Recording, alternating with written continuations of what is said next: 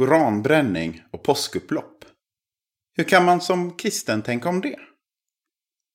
En aktuellt artikel av Daniel Ringdahl och Martin Helgesson. I påskas reste den dansk-svenske högerextremistiske politikern Rasmus Paludan på valturné i en rad svenska städer. Bland annat brände han Koranen. Resultatet blev upplopp, kravaller och debatter om yttrandefrihet och polisvåld.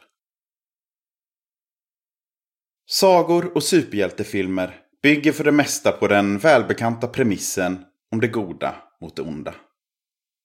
Temat är inte bara en bekväm verklighetsflykt, utan kan även väcka diskussion om och längtan efter dygder som mod, trofasthet, rättvisa och så vidare.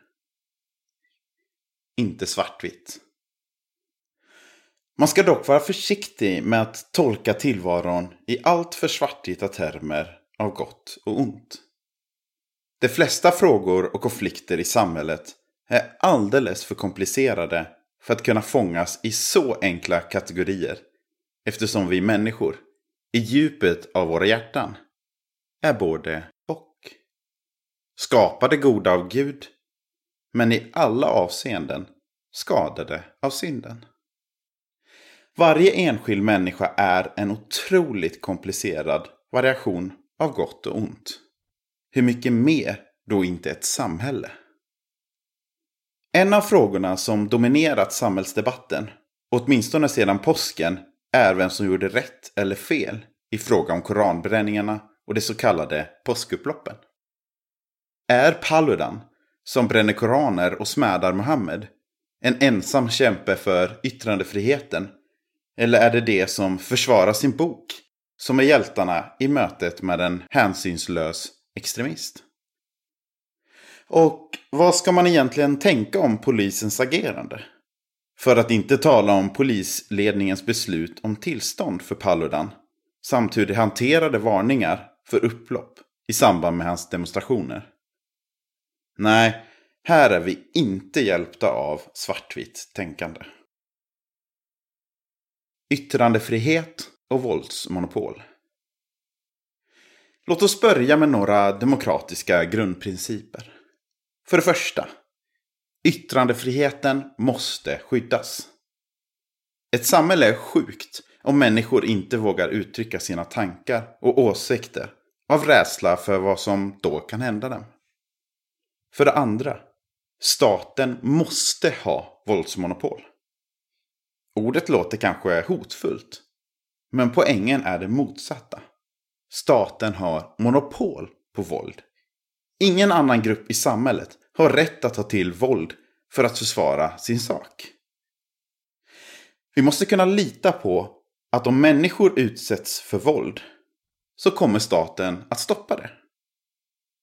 Om vi inte kan lita på att staten skyddar oss genom polis och militär kommer snart individer att beväpna sig för att fylla det tomrum som statens frånvaro skapar.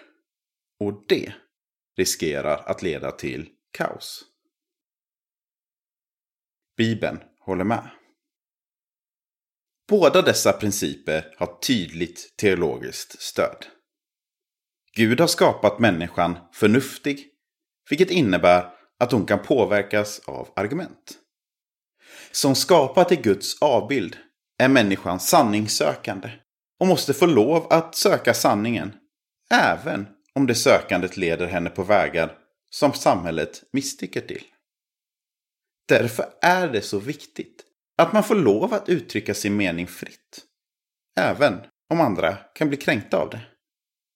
Minoriteten kan ju ha rätt. Våldsmonopolet är givetvis statens och inte individens. Vi har fått buden att vare sig döda eller skada andra människor och har därför ingen rätt att göra det. Staten bär däremot svärdet i Guds ställe för att upprätthålla lag och ordning. Risk för kränkning. Men att yttra sin mening och att kränka är ju inte samma sak. Det går ju att göra det ena och samtidigt undvika det andra, kan man invända. Det är givetvis sant, men känslan av kränkthet är olika från person till person. Och lagen kan inte ta hänsyn till människors känslor. Varje människa vill slippa bli kränkt. Men det är inte mänsklig rättighet att slippa det. I ett gott samhälle kränks inte människors övertygelser jämt och ständigt. Men risken måste finnas där. Annars kommer samhället att styras av människors känslor.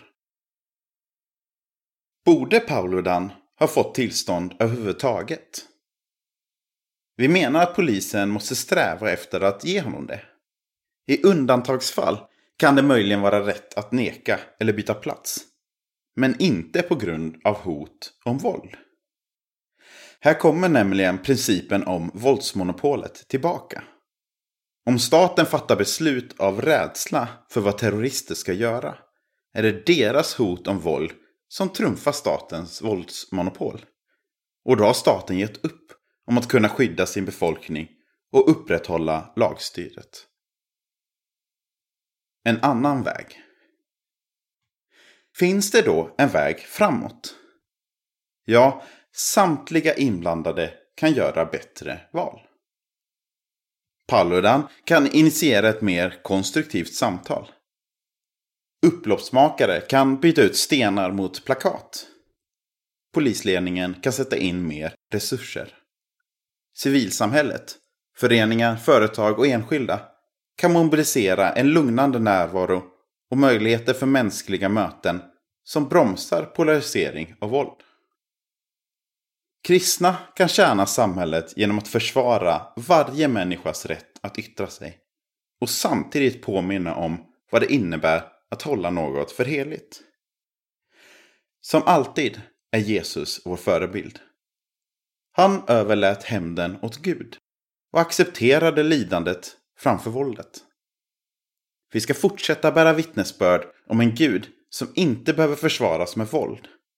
Det är ett tyst vittnesbörd som riskerar att ignoreras. Men för det som ser efter talar det sitt tydliga språk. När kristen tro kritiseras eller förlöjligas skrivs det debattartiklar. Men det kastas inte stenar på poliser. Vi ska försvara vår tro med övertygelser och argument. Men aldrig med högmod eller hot.